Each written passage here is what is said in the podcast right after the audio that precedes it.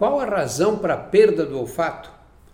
Olha, o olfato é captado de que maneira? Você tem dentro da mucosa nasal neurônios que captam os variados uh, cheiros e jogam para dentro do cérebro para eles serem decodificados e você entender se está sentindo um cheiro de menta, de gasolina, de um perfume que você gosta.